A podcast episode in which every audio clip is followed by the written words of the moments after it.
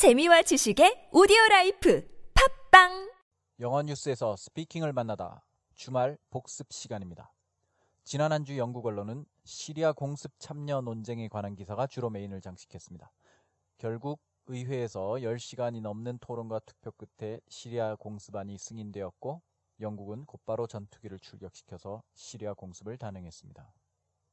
우리는 지난 월요일에 영국 노동당 대표 제레미 코빈의 말을 공부했었죠. 내 마음에 잘못된 게 있다면 평화로운 세상을 원한다는 것 뿐입니다.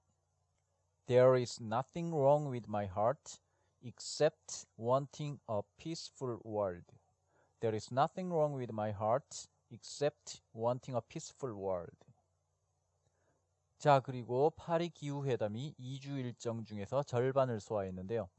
화요일에 우리는 데이비드 아텐보로의 말, 그런 상황은 어떤 일이 있어도 피해야 합니다. Has to be avoided at all costs. It has to be avoided at all costs. 이런 표현을 공부했습니다. 그리고 수요일에는 페이스북 CEO 마크 저커버그의 출산 소식을 전하면서 저커버그가 딸에게 보내는 공개 편지 중에서 이런 표현을 공부했었죠. 우리는 네가 우리보다 더 나은 세상에서 자라나길 바란다. We want you to grow up in a world better than ours today. We want you to grow up in a world better than ours today. 목요일에는 축구 리버풀 얘기를 하면서 이건 그저 맛보기였을 뿐이다. 그에게서는 나올 게 더 많이 있다.